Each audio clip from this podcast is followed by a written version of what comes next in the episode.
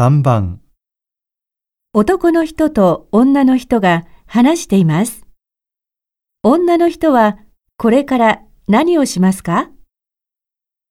山口さん、ちょっと大急ぎで見積書を一つ作ってほしいんだけど、はい。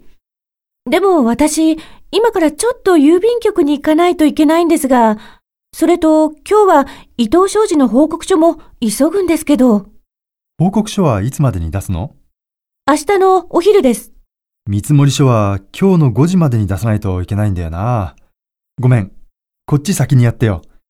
郵便局には他の人に行ってもらうようにするから。わかりました。じゃあ、報告書はあと2、30分で一段落しますから、それからかかるようにします。ただ、ちょっと銀行にも私行かないといけないので、それからでもよろしいですか？うん。とにかく5時までにできればいいから。